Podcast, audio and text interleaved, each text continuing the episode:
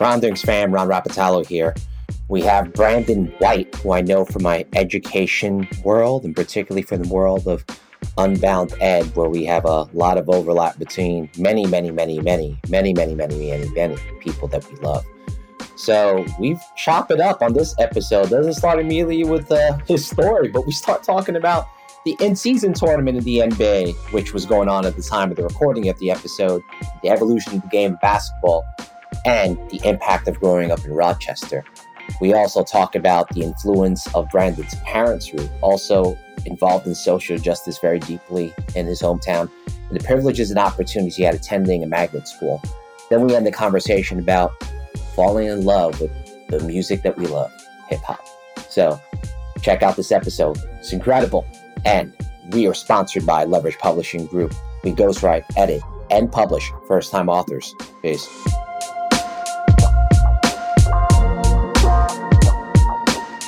Ronderings Universe. Man, I've been waiting a second to have my homeboy, friend from the UnboundEd world, Brandon White, on the mic. What's going on, Brandon? Nothing much, man. Thank you for being on the LP. I love talking about leverage. Great book.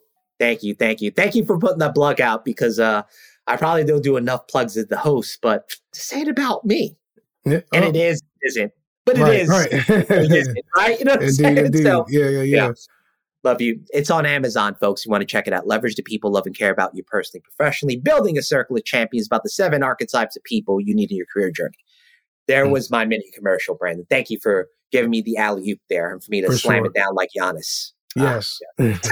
How do you feel about the uh, in season tournament, by the way? Woo! Uh, see, this is how we know we're going to chop it up. Right.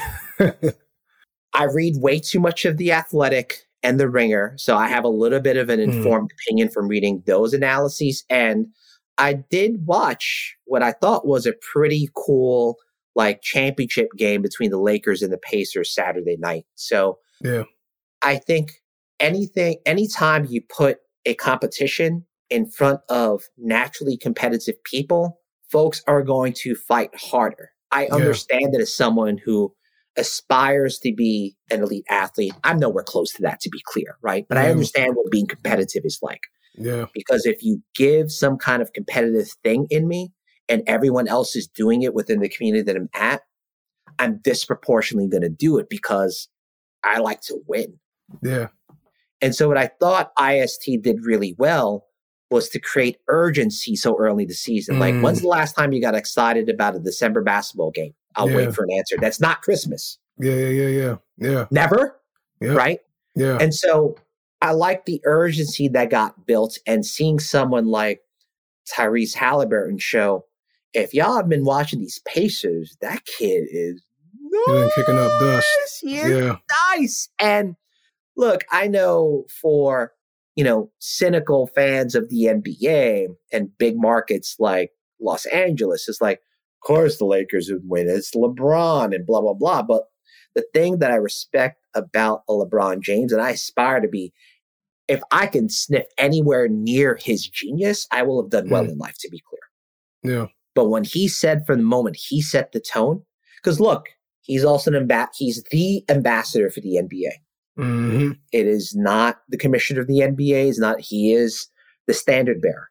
That's so the right. fact that he, in his twenty plus years, said, "I'm going to take this tournament seriously, and I'm going to raise my level and this team's level even early in the season," I thought was genius. I think if he didn't raise that level for the team maybe other teams would have raised their level on their own, but I think the fact that LeBron raised that level and people like watch him in the NBA, oh, because you know everybody competitive, but like right. folks will look and be like, he may not be the player he was ten years ago, but he's still he thirty eight yeah. and he doing what? It so makes what? it makes yeah. zero sense, right? And so for the IST created excitement for me, and like I'm really excited yeah. about what this will do for future seasons, and the fact that you know the NBA wants to expand it wants to go even more global. Maybe there'll be a team in Mexico, right? There'll be like, I just think, or, or they're going to play in other places that are special, right? It's just, it's really smart branding. And I think the NBA compared to the other sports,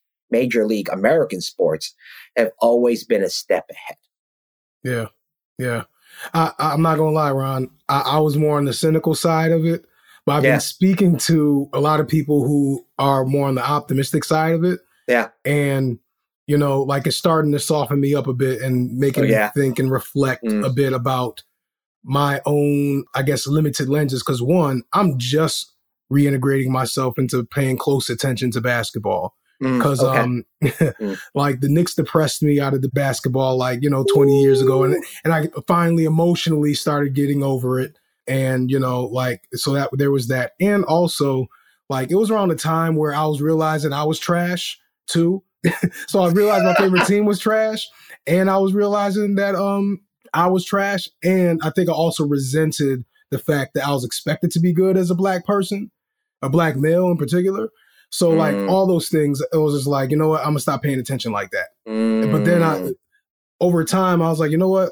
My team isn't good, I'm not good, but what like does that really matter? Can't you just enjoy something that you like without necessarily being bitter or upset about your favorite team, you know, not being great or being bitter or upset about society's expectations about your relationship with that sport? Like like yeah. get the kufi off your head, bro. Like watch these Knicks lose real quick.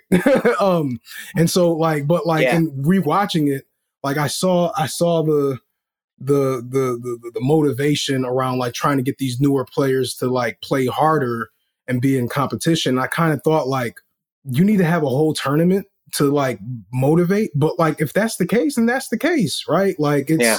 it's smart, it's engaging. Um, and to your point, it can create more opportunities for the NBA to expand, right? And Yeah. and so I've gotten incrementally less grouchy, uh, being honest Yeah. about you know my own limited lenses and biases Yeah. about it. Man, I gotta say, I appreciate two things from your riff right there. Is one, Yeah, our love hate relationship with the Knicks as Yeah. a native New Yorker, watching the Knicks in the 90s, but even the Yeah. 80s, the Bernard King era, yeah, right? But also watching when Patrick Ewing in the infamous lottery. No, there was no Right, cold right, envelope, right, folks. Right? Yeah, yeah No yeah. cold envelope. It Yeah. got picked out because the Knicks were destined to get Patrick Ewing, right? Patrick Ewing, right. But then watching those Knicks be great in the 90s and yet be so close, yet so far up 2 0 on the Michael Jordan Bulls, the John Starks dunk. But yet in game five, Charles Smith getting rejected 55 times in two seconds. Am I remembering that right? I know I, I, I'm totally exaggerating, but you, like, I still, I oh, do Oh, a yeah. really crazy, hilarious, ridiculous Charles Smith impression. Getting rejected seven times. No disrespect, Charles That's Smith. the first time I've heard that. Look, I, I, th- I maybe he was trying to dunk. I don't know, right? Yeah, but like yeah. the fact that I perceived he was trying to lay it up, and Yeah. like, look, he had three of the greatest defensive players in the NBA in the '90s rejecting him between Michael Yeah. Jordan, Horace Grant, and Scottie Pippen. Like, if those three are under the basket, I was gonna go. I was like, let me pass it out for three. Somebody. I would not have been like trying to go up hard, but. And then the night, you know, the Knicks playing against the Rockets, man, that game seven, three for 20 by Starks. Why didn't Pat. Riley take him out? You know, like these are things that sit with me where I'm just like so close yet so far. And even the 99 Knicks going yeah, it from was the eight Freewell, seed and then, right? right? Yeah. and but Pat getting hurt because then we went up against the Spurs Twin Towers and we were just and we couldn't Yeah. hang with the Spurs. Like by the time we got there, it was like it was just gravy to be in the finals. Like we ain't Right. winning without Pat. There's no way. Yeah. Yeah, I don't think we would have won even with Pat, but it would have been Right. more competitive. No, for we would have sure. lost maybe 4-2, 4-3, but like look, Yeah. that Spurs team with a young Tim Duncan, Yep. a yep. young Tim. Duncan, Prime. Rookie Tim Duncan. Yeah. Like you talk about this Spurs and like this look, David Robinson, Tim Duncan, Yeah. Wembanyama. The Admiral. Yeah. Yo, for real, it's like that's the thing. Like, I geek out watching the whole like Wembanyama and like Chet Holmgren conversation because I'm just like, boy, this next generation coming up and these tall playing like Right. point guard unicorns. Right. I'm like, Right. that this it don't make no sense. I'm like, how are you that? This doesn't equate. Like you got handle a, a six two guy, but Yeah. yet you can shoot from Yeah. thirty feet away like Steph. Yep. And then Yep. because you're so tall, no one can block your shot, and yet you Right. block. I'm like, wait, what? This doesn't make sense. And yet, it's funny how the NBA, like, because you remember back in the day, we watched basketball, right? Players who were that big, what were they asked to do? post, Post. rebound, play D. Yep. Yep. Right. Mhm. And so every once in a while, you had players who, who were bucking that, bucking that, right? If you go back to like 90s basketball, one of the players that comes to mind who would have been very successful in 2023 is Sabonis on the Blazers, man. Yeah. Yeah. Yeah. Yeah. He would, if he didn't get injured, he would have been a true all-time great of the NBA. Like I remember watching him in the great Blazers Lakers series. Of like, boy, if he could have gotten off the ground because they showed footage of him when he was playing for Lithuania and he wasn't injured. I was like, right. oh, oh, my God. and then you fast forward to like you know a Luka Doncic, and you go you know to a Dirk and all these great European players like Sabonis is one of the early ones, man, and they may rest in peace That's like Drazen. Petrovic, man, Drazen Pet Stojakovic, whoo, Right. is some that You big European do- wave. Yeah, you're you're doing something I don't see a lot of Generation X or or like older millennials do, which is like give props to the younger NBA. Because like I feel like dudes my age on average, dudes my age or older are on average like the NBA is soft, you know, like they they they criminalize uh defense, no hand checking makes things whacker and it's just less physical and all you're doing is shooting threes, right? There, there's no value in the post game. So, you know, it's interesting hearing you value both. Yeah, Like, and, well, and they, I- I Brandon, but things know common that evolve. is. Yeah. Like if we think about Yeah. like how we know each other, K twelve education evolves. yeah. you know, standards evolve. Hopefully, standards get better, curricula get better, pedagogy deepens, but there are enduring values and things that I think tend to be true in K 12 ed when there's good things happening for kids who look like us. And the same in the NBA. When the game is good, the game is good. Do I respect what I used to see in Knicks bully ball, like the, the Right. crazy Knicks Heat games in the 90s Yeah, and yeah, yeah. 2000s? when the scores are like 75 to 74 Right. it was a little painful to watch at times in terms of like a casual fan experience from like someone who enjoyed basketball and enjoys physicality that I, yes but i also enjoy watching games that go, go 145 to 140 Yeah. Yeah. Yeah. right i think it all depends on like how you enjoy the game and i think one of the things that i've learned as a value is as things things always evolve change is always happening it's just you decide to change with it Yeah.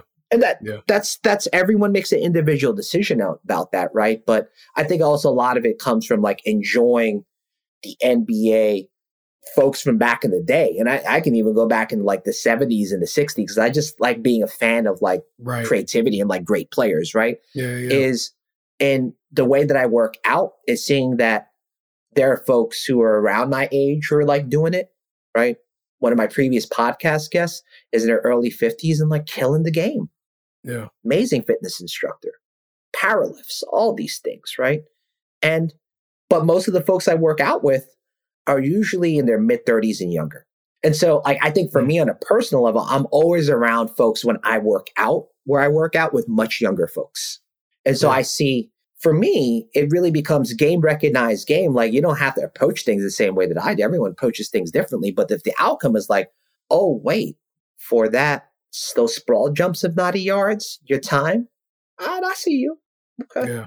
This old man at 48 is a power lifter, didn't do so bad. I had a top 10 time in the gym, right? Nice. Not bad, but I'm a power lifter. I'm not going to smoke people because my cardio right. is not at the level it could be because I don't train it, but I'm in eye shape.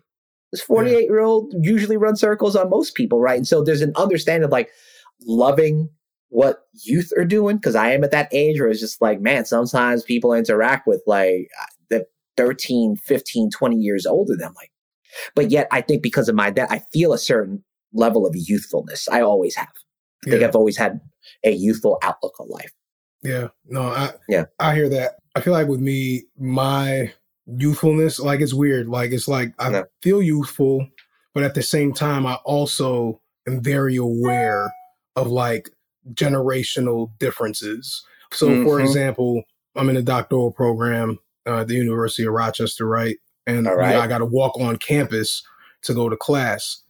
And while I feel like I could probably have like a meaningful conversation where I learn and provide learning with any of these like younger college students, I do feel like 21 Jump Street like where, where I just feel like this this older dude like just walking around oh, campus. and you and, see, like I I, yeah. I, laugh because that reference when I yeah. use that reference at the gym I work out at, people will be like, "It's yeah. like crickets." I'm like, "Yeah." You know, that's the first show that Johnny Depp like got put on wax. You know what I'm saying? It's like you don't recognize the. T- I'm like, People like, oh yeah, I watched the movie. I'm like, no, no, not the movie. No, no, no, no, no, not not Channing The show Tatum. on Fox with Holly right. Robinson singing the intro song. You know what I'm saying? like, you know, when one of the props to Dustin Nguyen was like sexy Asian man on TV. You know what I'm saying? Yeah, Playing yeah, one of the detectives and like being able to do his thing. Like that was the show of the '80s, man. Well, no, I, I feel very just like older guy, like you know, with a book bag. I have like a book bag too. Like, what's this guy doing? Yeah. But to your point, like wa- walking in who you are while in recognizing who other people are, even if there are distinct differences, is, is highly valuable. And those other people that are different from you will recognize that and value that as well. And, and, and bridges of understanding and learning can uh, take place. Whether we're talking about, you know, basketball or education or anything else, I think it's just very important to not feel arrested by your generation. That's really important. Yeah. Or Brandon, just like every Ronderings podcast episode, I never know what we're going to get. And the fact that we yeah, ripped for 16 minutes, I didn't even ask you. Sorry. you found it. No, no, no, no, no, no, yeah. no, no. Because if I would interrupt you, then we would went to the question. But I was like, we are flowing so much. The fact you asked yeah. me about IST, I was like, I need to do a sports podcast one of these days, man. And just bring you in like, it's going to be Ronderings on sports. You are, yeah, yeah. No, and riff on that for an hour and half. insights there. Maybe think a little different about that tournament. Yeah. But let's start off with what is your story, Brandon? Okay. I am from Rochester, New York, born in DC, but raised here. For those who don't know, Rochester, New York is a mid sized city in the state of New York that's very far away from the five boroughs that most people think about. right? Um, See, as a um, New Yorker, I know that people are like, oh, you're from New York, and that you have to be careful you're not around someone like me. It's like, yeah, I'm from New York. You have to say Rochester because people. Yeah. I get offended, yeah. admittedly, when folks say I'm from New York, and then when I'm like, where? And then if folks then say, usually with a whisper, no offense to Rochester, I'm from Rochester. Okay. Well, folks like, yeah, I'm from New York too. I'm like, oh, word? Because when I see people from New York, I'm like, oh, you're from New York City. Yeah, yeah. it's such a bias. Me and my homie Jeremy, I'm on the board of his uh, literacy organization. Where we're talking about this just the other day because we talked about our college stories, where you know, like a lot of times, youth from the boroughs go upstate in the SUNY system, the state All college the system, right? But like this is like you know a hop, skip, and a jump away for us. You know, the Buffalo schools, Alfred, you know, like just yeah. a lot of SUNY schools are, are, around Western New York. I know y'all call it upstate, but it's technically Western New York.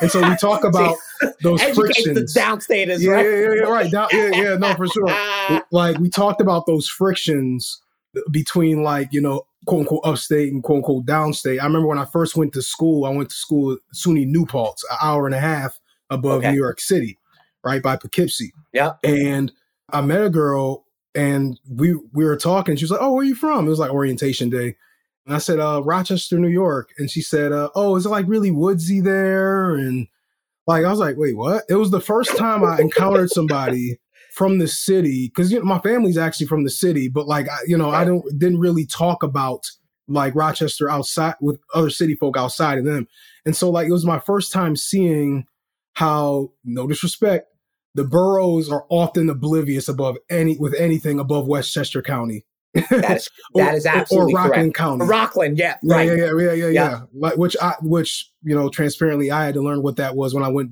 to school downstate in New Paltz because that's that's a couple of hours. Yeah, absolutely. Yeah, yeah. You know, so there there's this this disconnect, but like you know, I always probably say like Rochester because I I have to also because even when I say that, I've heard had people say like, oh, is that in Brooklyn? right? Like it's like no, no, it's like an hour away Yo. from Buffalo, which is like another, you know, like a whole other experience and and and and, and different. It's still very East Coast, but very different in like walk and and, and talk and and and, and maneuver. You know, I feel like it's like a mixture of like what you may see in the boroughs, but also what you might see in Detroit or Cleveland or you know any yeah. other kind of or like yeah. uh, Pittsburgh. You know, any other kind of northeastern, maybe Midwest. Yeah style place. Yeah, but anyway, describe that experience because I think you know from having gotten to know you, Brandon. I think yeah. you're you're a proud Rochester native, right? So describe Rochester's impact on you in the continuation of describing your story for us. For sure. Um, yeah. So my mother's from uh, the borough. She's from the Bronx. My father's from here, though. They moved here, and I, I just like my father. My father is a uh, was a civil rights attorney, and my mother was a social worker, but has been like a librarian for like the majority of my life now. So that probably mm. makes a makes me make a lot more sense in terms of like see, my I educational see background. One thing that's yeah, this lays the roots of the foundation. Yeah, got it. And, and, you talked a lot about opportunities, like you know, schools providing opportunities, and yes. then you know, family members being able to seize them, and then changing the trajectory. I feel like on my mom's side, my mom was able to go to a good school in the Bronx at the time, and then my father's father was able to find opportunities in Rochester and that I'm blessed to have like you know benefited from them finding opportunities and seizing opportunities like you know in, in previous generations. So you know I'm in Rochester again. Father's a civil rights attorney, mother's a librarian, mm. and I grew up in a neighborhood called the, called the South Wedge. Now the South Wedge, if I had to make a city comparison, is probably similar to like Staten Island. like in terms of like Ooh, it's oh Boy, well, so here, here's what I mean by that. Here, here, here's what I mean by that. Here's like, what I mean by that. Staten Island? I'm like, what's well, that? So here, so here, so here's the thing. So here's the thing, right? This is why I, this yeah, is why I say Staten Island, right? Because when you think of it, it's not a neighborhood that a lot of people think of, or an area a lot of people think of when they think of their respective city, right? Like yes. Staten Island is often, you know, considered off to the side. It's an island, technically closer to Jersey, I believe, right? Like that kind That's, of that is correct. Yes, that that kind of thing but it's still very much a part of the city and it's still very much like has its own idiosyncrasies, cultures, and and like diversities. And so for example, like when I grew up, a lot of the black and brown folks that lived in the wedge, which wasn't the majority, the same way Staten Island is, right? Which wasn't the mm-hmm. majority, mm-hmm. right? It was like majority like uh working class, low income, and some upper middle class like white folks, like Staten Island. But then there was like also pockets of black and brown folk, mm. like, and most of them kind of concentrated, like Woo, you know, Woo was in like Park Hill and Stapleton projects. Yeah. Like we had a projects called uh, Gate, we called it Gateway, but it was called River Park Commons. But it, it was also like Staten Island, where if you really wanted to connect with people, you probably had to also leave Staten Island, right? And that's what actually what Woo did a lot, right? Like Woo, you know, left Staten Island to go to Brooklyn a lot, right? Like RZA mm-hmm. and GZA. I think GZA is actually from Brooklyn, but so because my father was an active civil rights activist, we were all over the city. So mm. even though I, you know, grew up in the wedge and got to see a lot of different like worldviews and, and, and different cultures, and different outlooks on what it means to be an American. My school was in the wedge, but that school was reflected a, diver- a deeper diversity than the neighborhood. Actually, mm. both of my schools were in the wedge, but because it was like a citywide kind of, it wasn't like neighborhood schooling in the same way that a lot of ah. places are and were. Um, it was like yeah. cross city busing. So I was able to go to schools that way and get culturally immersed that way. And also the rec center attached to the school also frankly, like most of the white kids that I knew that were working class or middle or upper middle class didn't go to the rec center. All my black and brown friends did and some of them did, but not not not, not most of them. So I grew up in a diverse. It's it's like a diverse, non-diverse kind of background. It was interesting, but it's also like the the neighborhood that Frederick Douglass like lived in and did his abolitionist work. So there's a lot of history oh, in wow, that neighborhood. Man. Yeah, yeah. Rochester's uh, home to like Fred, Frederick Douglass and like Susan B. Anthony and a bunch of other like abolitionists. It was like a pivotal place on the Underground Railroad and the abolitionist mm. movement. So you know, like there was that history in the backdrop I loved growing up in the wedge for all of its, like all of us, like our neighborhoods have limitations and also benefits. And, and I loved, you know, Amen. being able to connect with friends, run around, connect with all walks of life from the wedge, because it could also be a little segregated, like Staten Island, right? Mm. But be able to, you know, connect the different uh, pieces and parts. I didn't like how the older I got, the more of a suspicious figure I became walking around certain neighborhoods in the, the wedge mm, or areas in the wedge, right? Because right? I'm no longer this cute little black boy running around. Like now I'm this teenager. So a, a, pivotal part of this, I feel like I'm all over the place, was like my parents split, uh-huh. like as a kid, as a little kid. Mm. But the custody was even. And so the best way I can describe the, the differences between my parents, my my mother is like a if you were to picture like a a very stoic Alice Walker, Toni Morrison kind of type, right? Mm, okay. And my father's more like um classic civil rights attorney kind of like demeanor, like a like a maybe like a Cochran or if you miss like a, a Cochran, we just got done talking about sports, like a Cochran and like Gumbel, like mm. he'd be like a mix between those two. And oh, so fascinating. Like, huh. Yeah. So the split custody allow for even influence. Like, so my my mother's more like the literary, deep kind of philosophical thinker. My father's more like the legal, civil rights kind of thinker, activist. You know, with different kind of sensibilities of what it means to like be a Black American. And yeah. so to like uh, literally like go to each house every other day, like that's yeah. that was my that was the custody agreement. One day I was, you know, on a, in a part of the wedge that was more middle class. Another day I was a part more working class, and just had different got exposed to different sensibilities. Literally like switching back and forth, back and forth. And you know, I went to a magnet school, right? We just talked well. about when I right before we recorded, like that being a pivotal moment in my life and my wife's life, Shanita, who you know very well. There seems yeah. to be this theme, like I, I think maybe intentionally, unintentionally, a lot mm-hmm. of the folks I feel like I've had on this podcast, at least the yeah. ones I can, if I remember where they went to high school, went to a magnet high school.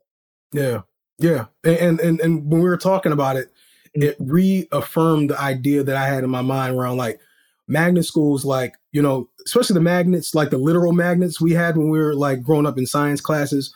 They yeah. attract and repel, right? So uh, in, in, one in, in, one in one sense speak on that my mother who wasn't necessarily like balling, right, but knew the system, and yes. my father who like was like middle class, right? They know the system. Granted, there's the racial factor, but like they know the system, and they, there's a there's a class factor that gives them navigation abilities, right? And so, um, and an education factor. Because whenever I wasn't whenever I wasn't economically privileged, I was always intellectually and educationally privileged, straight up. And because mm. of that mm. that privilege, I believe I was able to get into a magnet program like that, right? At the same time, if you don't have that privilege and you don't have those makeups in your socioeconomic identities or your cultural identities, then it's easy for that kind of program to repel a person or people or families. It wasn't a coincidence that that program, and first of all, magnets by design are designed to pull in middle class, often white folks right? Are they the only people that they pull in? No. But it's designed to get white uh, middle class Americans to be reinvested into the public education system. And so I was a part of that program and I loved it. It was grade level engaging, affirming, and meaningful in all the ways, right? Um, exactly. Amen. Yeah, yeah, yeah, yeah. It was just, it was, mm. and I didn't, I didn't have language like that, right? But like, yep. I, I really appreciated uh, how we thought about things, what we thought about, and the teachers that taught us in that process. Like I, I don't have that. I don't have like a deep story outside of my kindergarten teacher of like having the bad teacher that told me I was a mountain up. I don't have that, right? Like not all my teachers were stellar, but like overall, like again, because I feel like my economic and educational privilege, I had been tracked through a school district which wasn't great to have good to great experiences, like in like major achievement programs. Yeah. You know, it's, IB, International Baccalaureate, magnet yep. schools, right? Like mm-hmm. I was able yep. to be tracked through a system that a lot of kids who look like me didn't have those same privileges, right? So yep. that's very important. But with that said, like it gave me a great foundation. It made me appreciate the education process.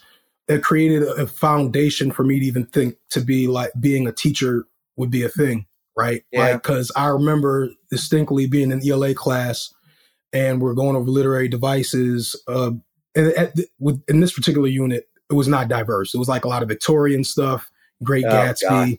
Yeah. This, this, this particular, and I'll do you fair for that teacher, we did read other books, but like in that yeah. particular season, it was just like very, very, very, very hyper printer paper white.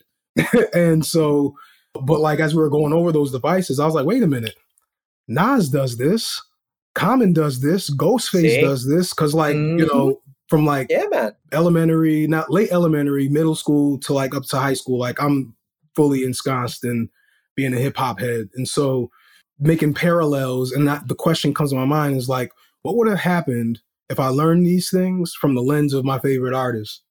And so that kind of started me thinking around like what it would mean to be an educator. Mm. And so by the time I went to school, I decided like I was either going to be into journalism or education. I chose education. okay.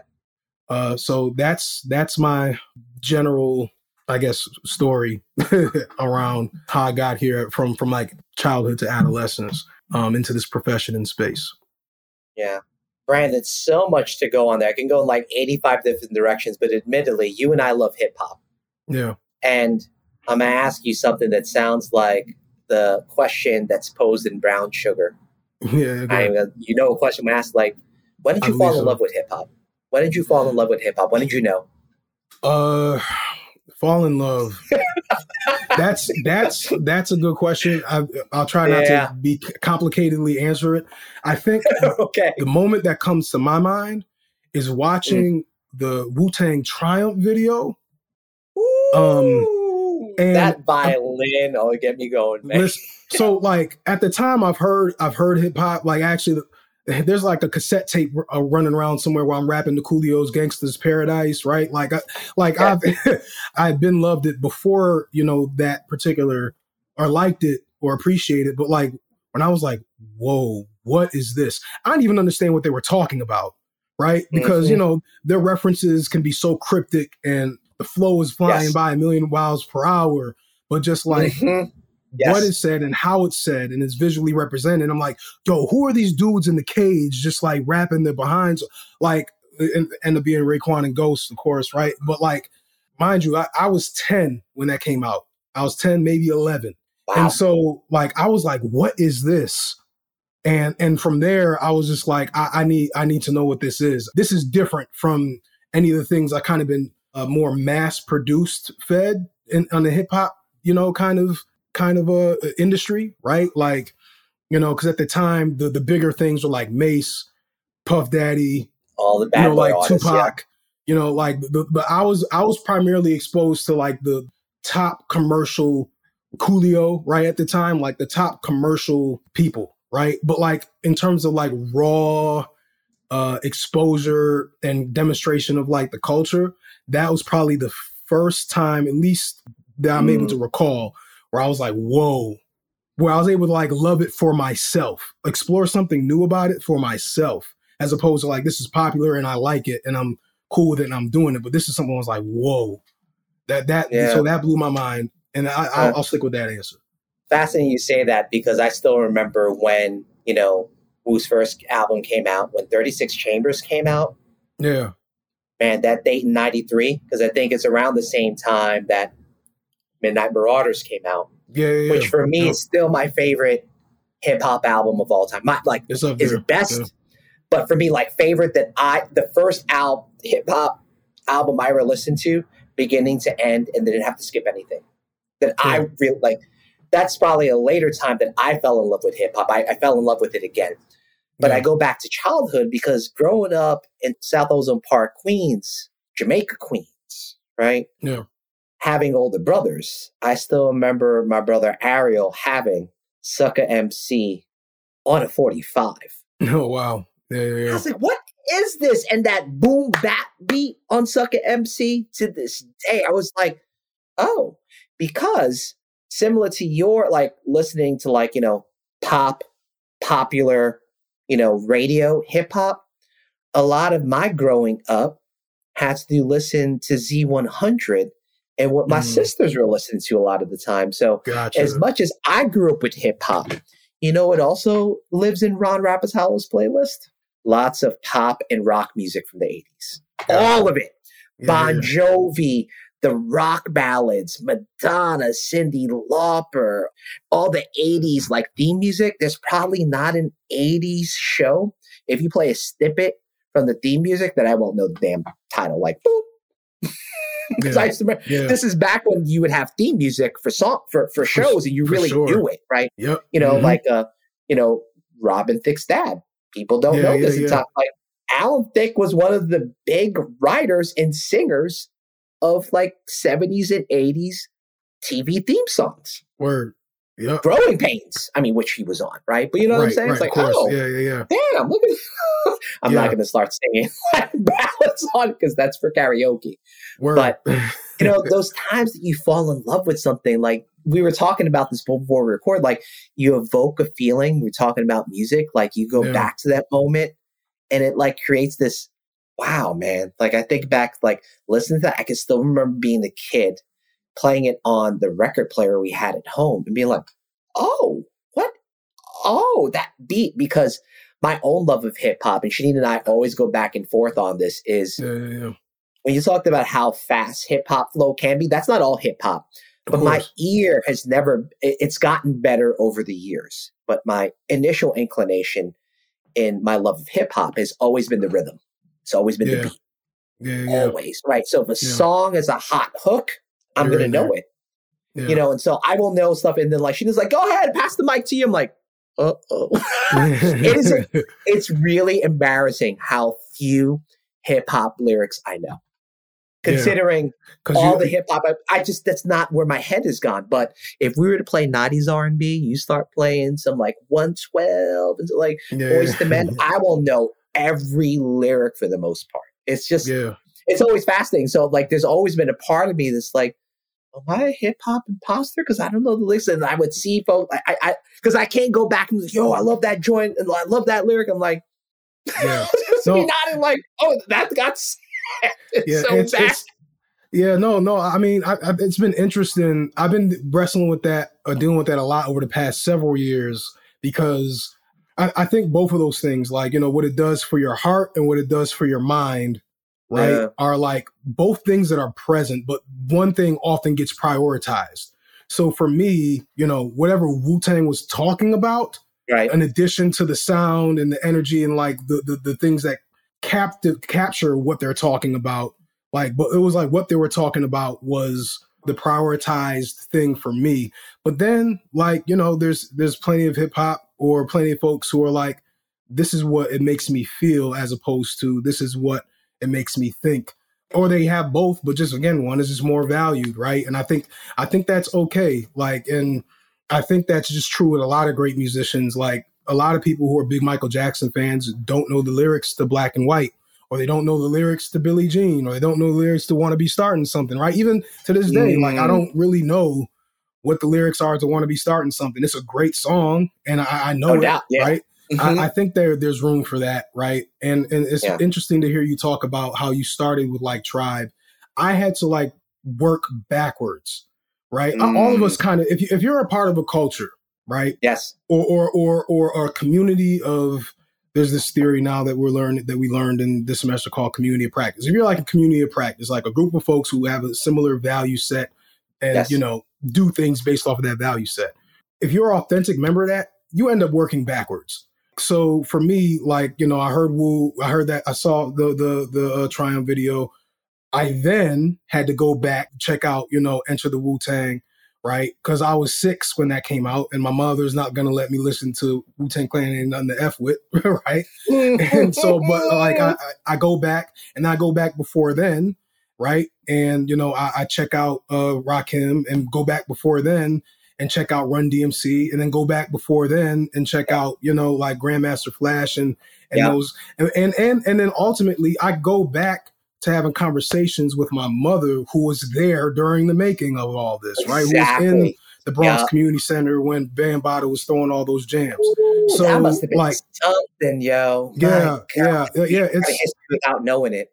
Yeah, right. Mm-hmm. And and I feel like one one of the things one of the things I said, and because you know I ended up becoming a, a, rhymer, like in as being a participant, and one of the things yeah, I said yeah. in a song was like, um, I'm trying to remember exact lyrics because now now that I've been slowing down, like it's hard for me to recall things myself.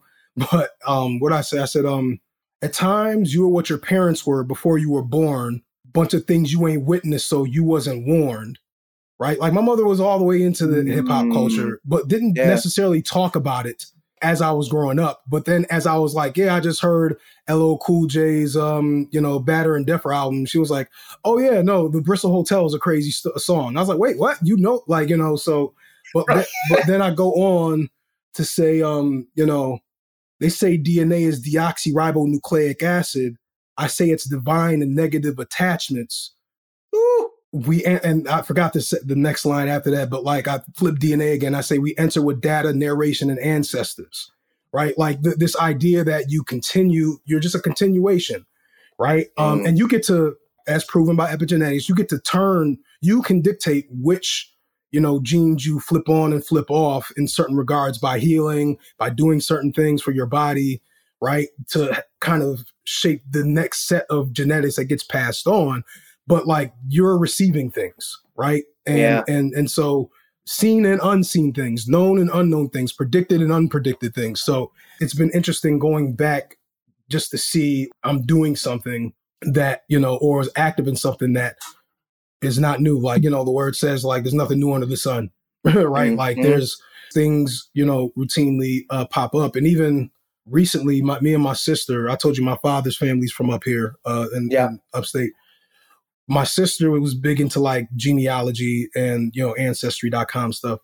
She found, I gotta make sure I got this right, like a fourth great grandparent that lived a county down from us. Wow and and oh, like man. their parent, uh, yeah, like they, they they fought in the Civil War, right? Moved like a county down from us.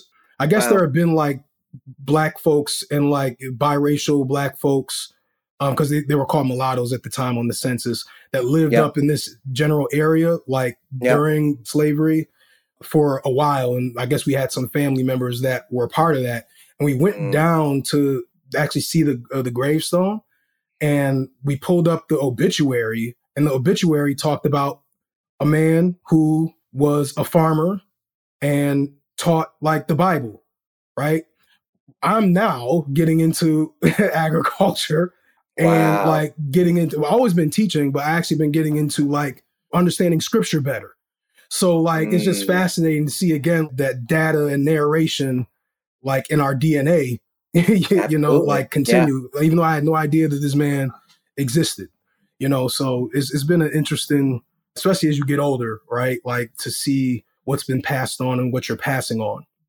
Yeah, it sounds like you and I need Skip Gates to do a Finding Your Roots episode for you and I and our families, oh, right? Oh, That's been cool. the dream. Like yeah. Janine and I love watch, and every time I go and watch an episode, it's like if we can get his team and him to do an episode, I, it would be so incredible to like figure out those roots and connections to be able to say, wait, I understand that I am a certain way, and maybe from my parents I have an understanding, maybe even grandparents, but when you start to see then the lineage and the beauty of that show is to see, wait, this foundation, this DNA, and the ways you talked about what DNA could be, if you riff on what DNA could be, yeah. right? The data narratives, particularly like sticks out to me, right? Is stories are passed down in our DNA. Mm-hmm. 100%. Right? Things are encoded like also historical trauma is encoded in our DNA. Mm-hmm. There are all kinds of things that I think sometimes, and the science continues to emerge and get deeper on it, right? But that deoxyribonucleic acid passes down so much, both seen, unseen, observed, witness, and unknown. Yeah right? That's right. And so it's just fat. Like the more that we can, of course, getting back into education, deepen our roots, deepen our knowledge, have access to glean, right? Yeah. The better off we're going to be to be able to access this, those things because sometimes they're not at our very feet. You have to go find. Yeah. So I'm curious, yeah. Brandon, to to go into what you do now. Tell the audience what you're doing now, what you're up to with that work and what you're aspiring to do in the world of K 12 education. Yeah. So currently, right now, I'm like an education consultant. Yeah. I've, I've been working with uh, districts and companies around curricular implementation and just curriculum development. Mm. And that's been the majority of the work right now. And it's been interesting doing that because, you know, if you asked me when I started in the classroom 2010, if you asked me in 2011, like if a job like this even existed, I would have been like, no, like, what are you talking about? Like, you you teach in classrooms. That's what you, that that's what like I feel like the average educator has limited awareness of all the other things they could be doing with their particular trade, right? Yes. And maybe even should be for two reasons. One, you may need a break. We talked about that in our podcast a bit in terms of like the yes. darkness that mm-hmm. can exist in a lot of dysfunctional school systems. Your passion for education is there, but you are being eroded by the toxicity of the systems. And it's important to know other ways you can, you know, pursue your passion without being eroded, even if it means you just take a step back or step out and then go back in, right? But then also, there are plenty of people who are meant to be in the world of education that are not supposed to be teaching. Period. Amen. Right. Yeah. Mm-hmm. Like, and it's, it's people shouldn't be shamed into that, right? Like uh, we were just talking about the NBA, right? There are people who could be active in the world of basketball that don't need to be on the starting five, period. That don't need to be the team's most valuable player, right? Like if you are a role player, that is okay. And that's essential, even if you're not the all star. And that doesn't necessarily mean you have to be limited to that, right? Because if you are, if you do have capacities untapped to do something different, then go absolutely. But like whatever your role is, that's okay. Whatever your destiny is with that, that's okay. Right. But instead we have people feeling like I have to be this because that's all they know. Right. Like, and so like maybe you do need to be a, maybe you don't need to be in front of kids right now or ever. Maybe you just need to be writing curriculum. Right. Um, or maybe you need to be um informing policy right from your experience or maybe you need to be like there's just there are a lot of opportunities out there and so I, I'm, I'm grateful to be uh, in a space where i'm maneuvering economically independently but still doing meaningful work and having a flexibility to kind of get regrounded in my rochester community because when I was doing work at, at UnboundEd, a lot of it was like, you know, national, state to state, you know, engaging right. districts and schools and while I stay connected to my community in like smaller ways, like I ran a book club and you know, mm like if somebody asked me to do this, I do it. Right. Like, you know, like just a little little one-off kind of activist kind of support things that that would take place. Like I just wasn't as immersed the way I was pre UnboundEd. Mm. But it, it's it was also a really important hiatus away from I guess like uh the throes of like Rochester education activism um, because it, it got uh, it got. I feel like um, I needed like a separation from that more than I initially realized. Because another part, because we didn't get too deep in, we just talked about my childhood. But when I decided I wanted to be a teacher, yeah. around the ex- exact same time, my father decided he wanted to run for school board. Oh wow! Okay. Yeah. So he became mm. a school board member, and then ah. by the time I finished my degree in secondary English education, he became board president, if I'm not mistaken. No, I don't think he was board president yet. Mm. He wasn't board president. He was like vice president, but he was still like on the board. Mm. And so I don't know how familiar you are with counterintuitive hiring. Pra- oh, yes, you do. Like you definitely know about counterintuitive hiring practices for uh, education systems. you that you know that very well. I wish I didn't know yeah. that, but so, yes, so I do at, at the time, Rochester was like a case study for that. And so me and my girlfriend at the time, who's now my wife, were like, we went to school to be educators. Like that's what we went, and we were products of the district. We wanted to go back and serve. And but when we were going back, everybody was picking us up except for the district that we were applying for and wanted to work for. And they needed it. Like they even had stuff on the news about, in my case, for being an ELA teacher, they had right. stuff on the news about getting grants and right, you know, like money to support English teachers uh, coming into the district. But like, you know, it didn't it didn't matter. Like, but at the mean same time, the suburban districts and the charters were giving us opportunities to sub or interview or whatever have you. And my father would, being my father, would ask me like, well, "How's it going?" I tell him like, "Hey, no mm-hmm. attention. Hey, no attention. Oh, this suburbs give me attention. Oh, they gave me an opportunity. Mm-hmm. And then one day he was just like, yo, this is crazy. Do you want me to say something? And I said, yeah. Now, growing up with him and his role in the community, I'm always careful. I, I have historically tried to be careful around making sure that our life as father and son are like good and not necessarily like, you know, like tainted by Rochester politics. Mm, yeah. And so like in, in navigating that and he's and he and overall I feel like he's done a great job of like, you know, letting me be me and letting me figure things out for myself. Cause, you know, as much as I was trying to figure out back to repeating things, as much as I was trying to figure out things for myself, I was only starting like my dad because one, he also mm. was very like just independent. I'm gonna do it myself, right? Like, and then also I forgot that he went to school to be for education at first too, right? Like uh, his undergrad was in education and his master's degree was in law, right? So like you know, again, as much as you move forward, you're really only bringing you know things from backward with you sometimes. So, to my understanding, what he ended up doing was being like he he reached out to like the superintendent because he had been talking about like the lack of black and brown people in in education well before I got my degree. So it's like, listen, we are still running into this issue around like bringing pipelining black and brown people into the profession in this area. Perfect examples are my son and his girlfriend who are trying to become educators, but like this system is being a mess. Stuff like this needs to change.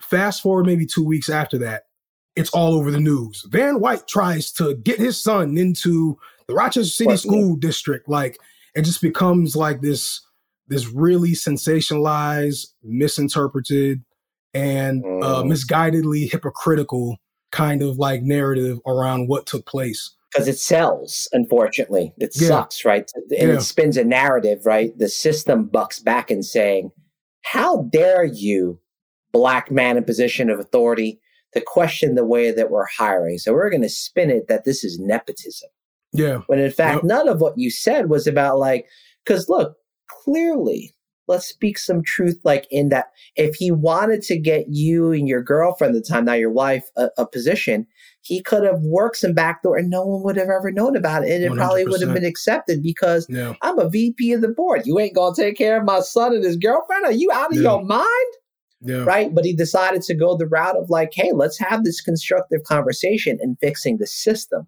the system these systems of oppression and equity right? You think about LIFO. I mean, there are all these things in counterintuitive hiring practice seniority. Like, was just like, no. But what does that have to do with then principles that people say they believe in of one fairness, two that there's a true like you're hiring the best person. Is seniority in LIFO tied to hiring the best person? I haven't heard any clear argument of anybody telling me otherwise, right? When you then mm. start to peel those layers of some of the counterintuitive hiring practices I've seen of writ large any school district in America, right? It is bucked on being able to keep folks jobs because what are school districts oftentimes? The, you know, different companies, because I did my research, remember when you and I started talking, because I know you've known Shanita through a little bit through the Unbound world, was yeah. when I did a Rochester you know, um, right. search, which I will yes. not name because right offline, right? For sure. hearing some of the pot like politics of these things, right, and what often happens in what is still a mid-sized city, Rochester School District probably employs a heck of a lot of people in Rochester.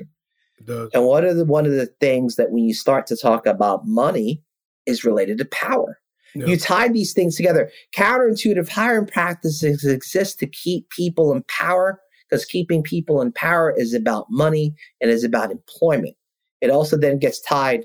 And look, this has always been my observation. Like, I, you know, I fight till the end of days. And this is not to throw teachers' unions under the bus. That's not what I'm doing here. But let's be clear. Yeah. Oftentimes, how teacher unions evolved in many places in America is to keep teachers employed because teacher unions have power having teachers be in union membership to boot those folks like life like trying to get you know younger black and brown teachers into the system who may start to ask the questions like wait what do y'all do why do y'all exist right and, and maybe without knowing the history of like unions and why they rightfully so do exist but at the same time saying but wait i have to opt I'm automatically in the union when I join. But why is that? And what kind of benefits and what does this mean? And like, wait, what are the ways that like you protect teachers? And you start to find yeah. that's wait, what's the teachers union contract? Mm-hmm. I mean, mm-hmm. Brandon, you start counterintuitive hiring practices are like a small sliver of the baked in inequity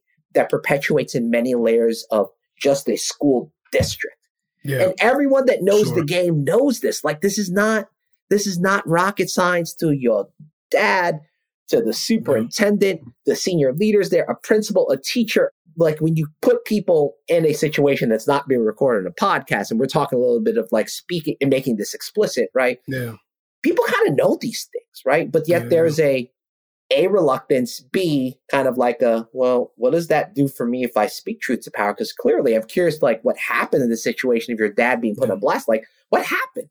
So with all that noise and news. So it became a part of like the news cycle for a little bit.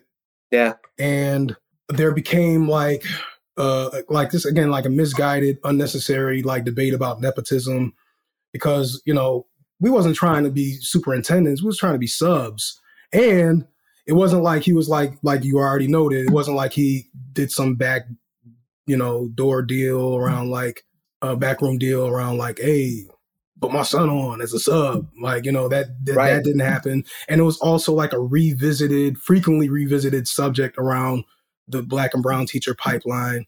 And I think, well, one, it reminded me of like the Rochester political circus uh, I, I, had known it for the majority of my life or been right. familiar with it, but like this was probably like the the loudest it had been because I, it was personally involved me. But then I mm. also knew like if there's anybody who thinks that something like this is going to stop me and my resolve to teaching how I want to teach and where I feel called to teach, they're playing themselves. So I continued like, you know, mm. naming things that were true and calling up central office asking like, listen, I saw this on the news. Is it true that, you know, like I, I think I brought up the ELA teacher thing. Is it true that yeah. you're short on ELA teachers? Like if so, um, how do I go about getting an interview? And, you know, it, it, went about like conservative Rochester radio for a bit and went about mm. like uh, black Rochester radio a bit. And then it died and then I ended up like being able to interview and do like a trial like lesson a a middle school uh, in Rochester. The situation was like the teacher she got pushed out like the narrative is she got pushed out by the kids right? When I, when I walked into the classroom books and papers were like all over the back. Kids were you know just like you know just wilding out right? Um man. but like I performed in that that that substitution kind of demonstration enough to be able to be offered that job. And so from there, you know, I, I taught at that school, loved it, learned a lot about myself. Cause again, like, you know, when you start teaching at 20 something, like you, you don't really know who you are, right? You know things you want to yeah. do, you know things about right. yourself, right? But right. you are still learning about who you are, right? Like, so I started a job like that as a young man. I got married around that same time as a young man, and I'm still mm. like doing activist stuff in the community pretty actively yeah. as a young man. So my plate was very full, but I also still had a lot of unpacking and realization about myself that mm. needed to be taking place at the same time. And so it was a very enlightening and like busy time and and just like a, a very energetic uh, time for me. And, um, you know, I love the school. I feel like I established a good relationship with the school overall, good relationship with the kids. You know, just ran into a kid like at church the other day um, who's yeah. like 24 now. Right. Whoa. And that was the other thing I put in that same song. I said, I'm old till I see my OGs, teachers, and parents. I'm young till I see my old students now, parents. Right. Mm. because, like, yeah just to see the 24 year olds like walk around with their kids, right? And just be like, hey, mm-hmm. you know, mm-hmm. like Mr. White, you're my favorite teacher, da, da, da. You know, so I was able to run into her. And that that that happens a decent amount, especially as I'm more grounded in Rochester. So yeah. but yeah, that so that was my that was my experience as a middle school ELA teacher. You know, I was able to like incorporate a lot of these hip hop sensibilities, uh, the yeah. the teachers union actually had like a subdivision that talked a lot about culture responsive teaching. And you brought up the union is really a, it, the union. I've grown to have like a more complex, nuanced understanding of like unionism, particularly with education in the United States, where it can be so necessary and provide so much protection at the same time. Yeah, at the same time, they could be they could be doing a lot more right? And sometimes I think that the orientation has to not just be around protecting teachers, but protecting teachers for the sake of protecting community, right? And, and when yes, those things, that, man, yeah, and when those things, and when those things are disconnected, right, and you only are protect when you're when you're disproportionately protecting teachers without that bottom line of protecting community, like then you run into issues, right? You know, so, but like in this case, this union, in terms of one of its benefits, was it had like a PLC that focused mm. on culturally responsive and sustaining pedagogies. Mm. And Dr. Goodwin, Yolanda Montalvo, like they they helped me think about mm. how to take my raw skill and refine it into actual like pedagogical content uh, knowledge and, and, yeah. and be a sharper teacher. Um, not just like an inspirational one, right? Yep. And so mm-hmm.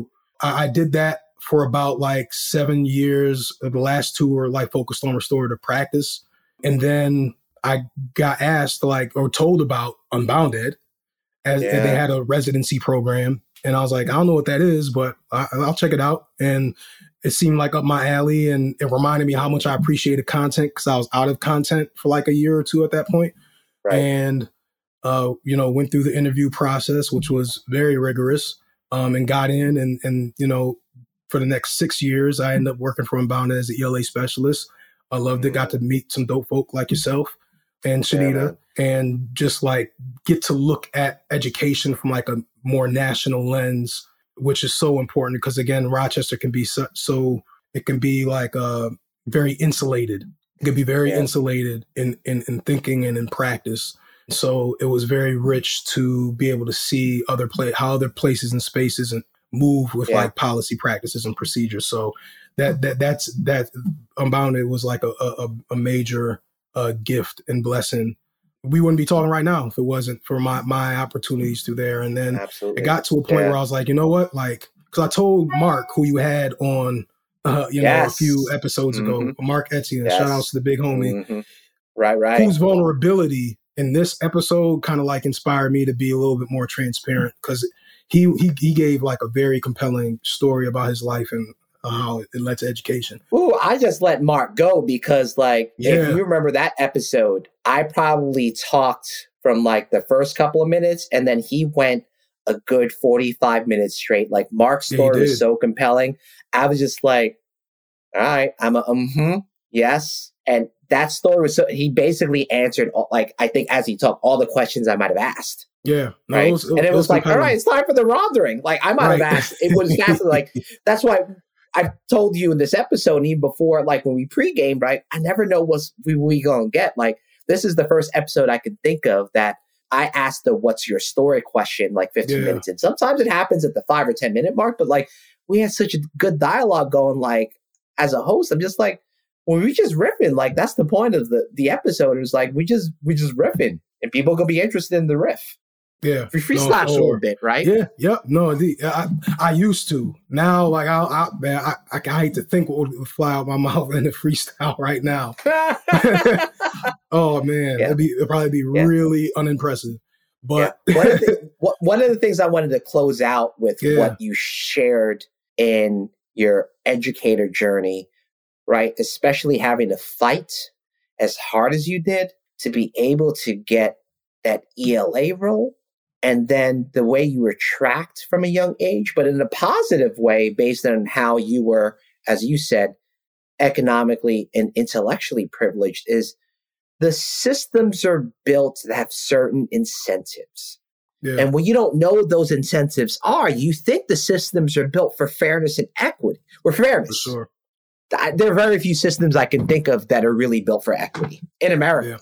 I, I, mean, there might be some policies that are, but systems, right? Whole systems. Yeah. They're not designed for right. There are policies that try to buck back against that because this gets into like our origin story and founding of our country. Like when people realize that history, and then I remember seeing this graph about like K 12 timeline in terms of policy. You probably have seen this website. I, it's a website I've shared with people. You I know go, exactly what you're talking oh about. Oh my yeah. God, wait, what?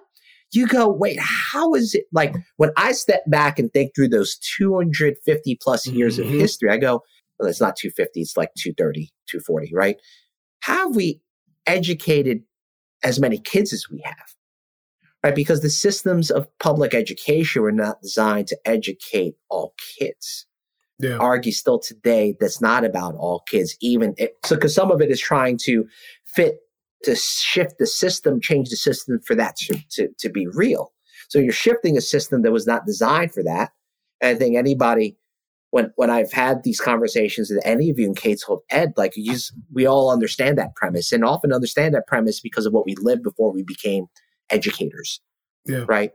And it's just one of those things I think the headline I would give is around the inequity and fairness that exists in the system. It's fucking tiring to have to keep fighting. Yeah. Why you had yeah. to fight that hard to get that role. I think anybody listening to this, it is that is maddening. And yet all you needed to be given was the opportunity. When yeah. you were given the opportunity, this sounds like a movie at some level, right? Well, why does this like this shouldn't be a movie? This should yeah. just be something that's commonplace. Because yeah. what's what folks this goes up against like the meritocracy that people believe systems exist in America, which don't disproportionately, and to pull yourself up by the bootstraps. Like what mm, what exists? It's no it's more like can I get the hook up? Who do I know? And how do I like kind of navigate and kind of like do this in the system, right? Yeah. No, it just sure. it, it's so fundamentally, and I think people, I hope at their core understand and feel that emotion of unfairness because I think that's the start of then starting to ask the questions of, wait, why is there this disproportionality? Why was this built this way?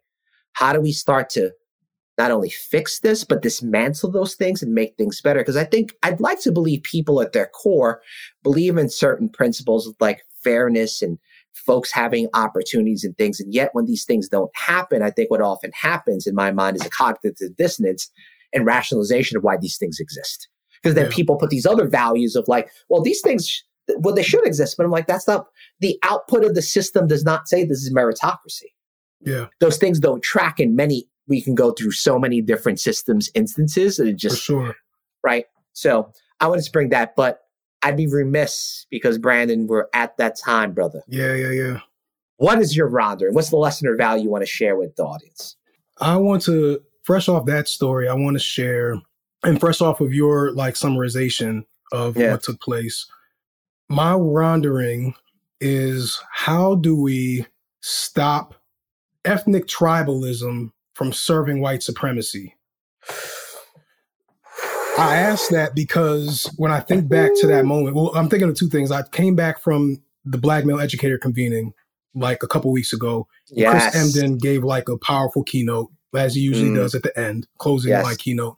And he talked about this idea around folks who basically like folks who commit themselves to the cause. And because they feel so devoted to the cause, they don't have a devotion for self development and awareness of how like their own, I guess, like limitations shortchanges their devotion to the cause.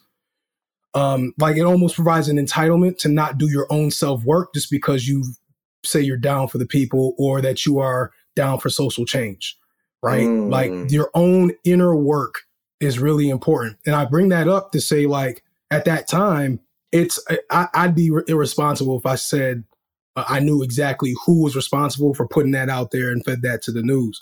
But it's pretty safe to say that they were black or brown because at the time, like that's just who was on the school board at that time and who was in central office largely at the time.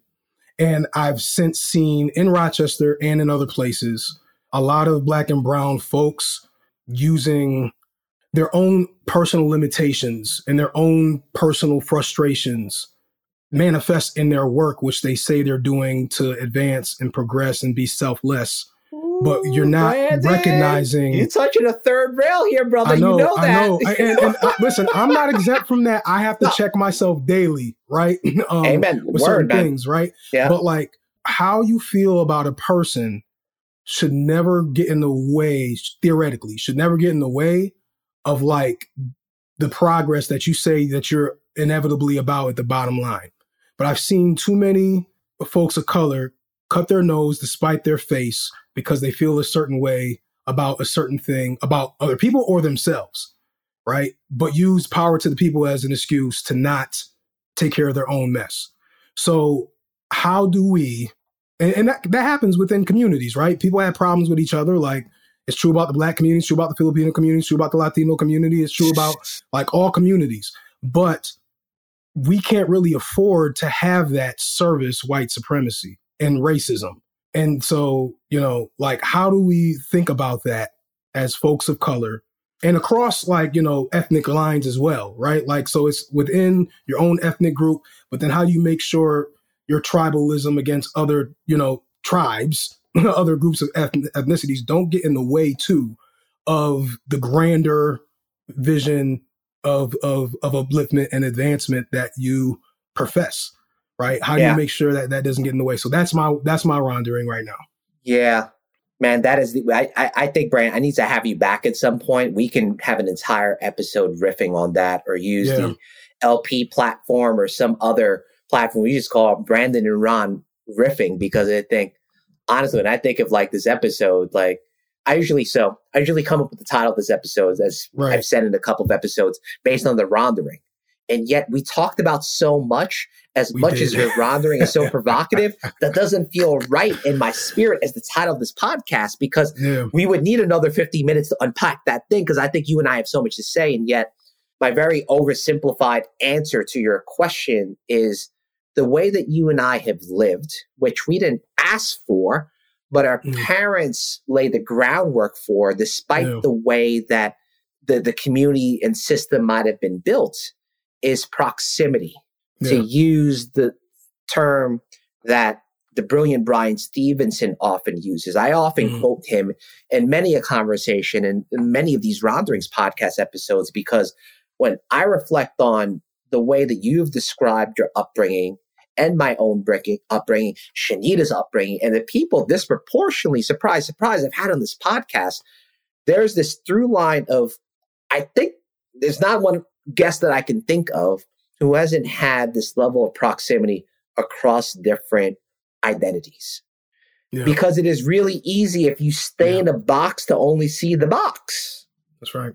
I think by human nature, it's just like I, I get into like my neuroscience brain, I get into understanding what I understand of human behavior, my lived experience, just from the sciences. And when we expose ourselves to deeper relationships with people who don't look like us, people's identities are different than us, whose lived experience are different than us, it then comes back. Like I think was so brilliant about this episode, Brandon, is like you've come back home.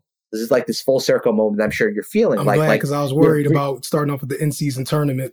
I'm glad No, I no, no, was able like- to bring it back home. Yeah. No, I, but what was really cool about bringing it back home, it's like that's a literal like the investment in Rochester, going national, coming back home to Ro- getting reinvested, right? Yeah. But it's also there's the home. You've come back to basketball, which is why we started with the IST. And like something that I think is so integral for any guest that I have a great conversation with is this idea of like where is home? Home is telling our story. Yeah. Home is this podcast episode of being able to have a space to be able to talk about those things, which we often don't talk about enough. And I don't think our stories are amplified enough, frankly. Right. And so mm-hmm. that for me is through line. And once again, that's an oversimplified answer. Having proximity doesn't automatically mean that you're going to all of a sudden become the social justice warrior and like fix all these things. Right. And I would argue it gives you, like it has for you and I, a lot more of a self awareness and understanding of how these things live across multiple communities, multiple identities, right? Because I think Yep. without that, I think a pet peeve that I've often had, will continue to have, is I I think this I've always felt like a little bit of an outsider, believe it or not. In Yeah. just about any community that I'm with. The only communities I feel like I'm not an outsider is when I bring my United Colors of Benetton groups together. Yeah, yeah, yeah. So when it's a bunch of yeah. all of us that are coming together on values, I feel I don't feel fully in any community that I'm with. And this is speak. I'll, I'll speak even the big ones: my Teach for America network, my New Leaders network, my EdLoC network. None of that, like a Stivers network, because there's always a part of me that feels like something is not fitting here. I've had to construct where like I feel even more at home. Now, in some of those homes, do Very I feel so. more at home? Absolutely, right? But being around homogeneity just bothers me. Mm. It just does. Yeah. And yet there's certain homogeneous situations that probably a little bit more at home at.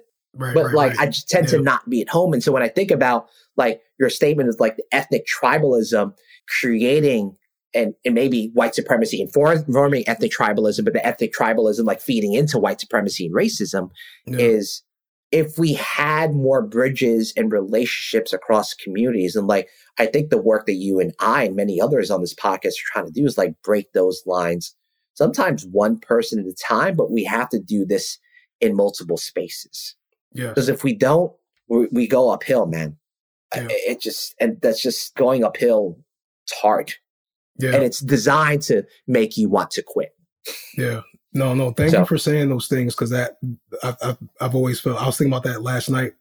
Ran into was chilling with my one of my best friends. He's also from the Wedge. My mm. wife actually asked me one time, like, what what do you think you would have been like if you didn't grow up in the Wedge? And I basically said something along the lines of like, my best friends, like my brothers, Mm. probably wouldn't be very like you know like super eclectic like all over the place like would yeah, wouldn't be like we're misfits that fit in into a lot of different places, right? And and so like yes, that's and and you just described that, and I was thinking about that chilling with my my boy uh, just yesterday, and we were there in the wedge, and that, and that just made me think about like how being there kind of set up like me being able to be a misfit that could fit into a lot of different places, and he's the same way. Ah, I a lot of us I love are. that.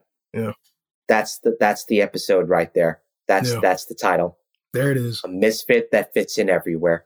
Yeah. Yeah. I love that, Brandon. Well, yeah. before I let you go, brother, what do you want to promote before we go? What things you're up to, your business, events, or other yeah. things you got going on you want to share with the Ronderings fam?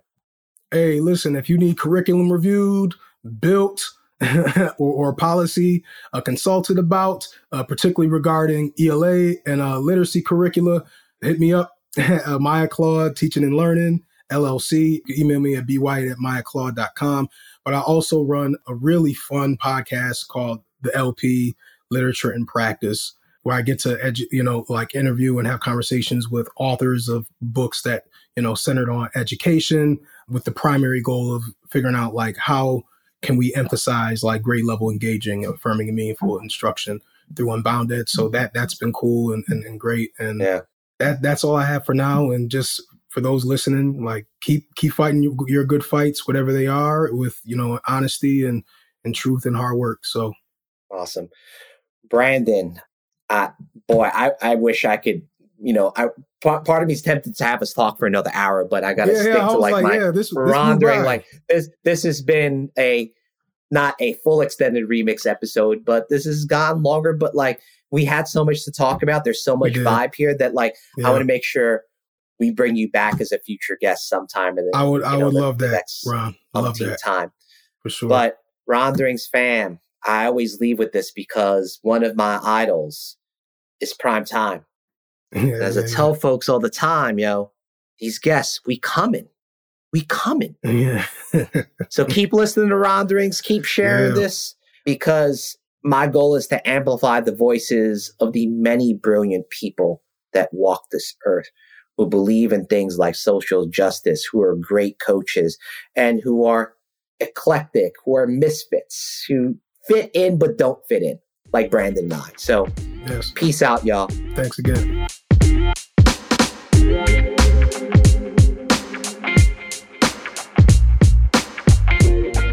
Thank you, Brandon, for being on Ronderings. I'm sitting in space with one particular part about the many things we talked about in this episode, which is ethnic tribalism and how we talk about because of our experiences and proximity to diverse communities and identities that it led to our own greater self-awareness and understanding and how we've used that to break down barriers and promote social justice and particularly within ethnic tribalism, that it can inadvertently serve white supremacy and hinder progress towards social change. So we have found that being able to be a bridge ourselves um, across communities is essential to combat ethnic tribalism and create the more inclusive society that we want. So thank you, Brandon, for that wisdom and Ronderings fam. We coming. Peace.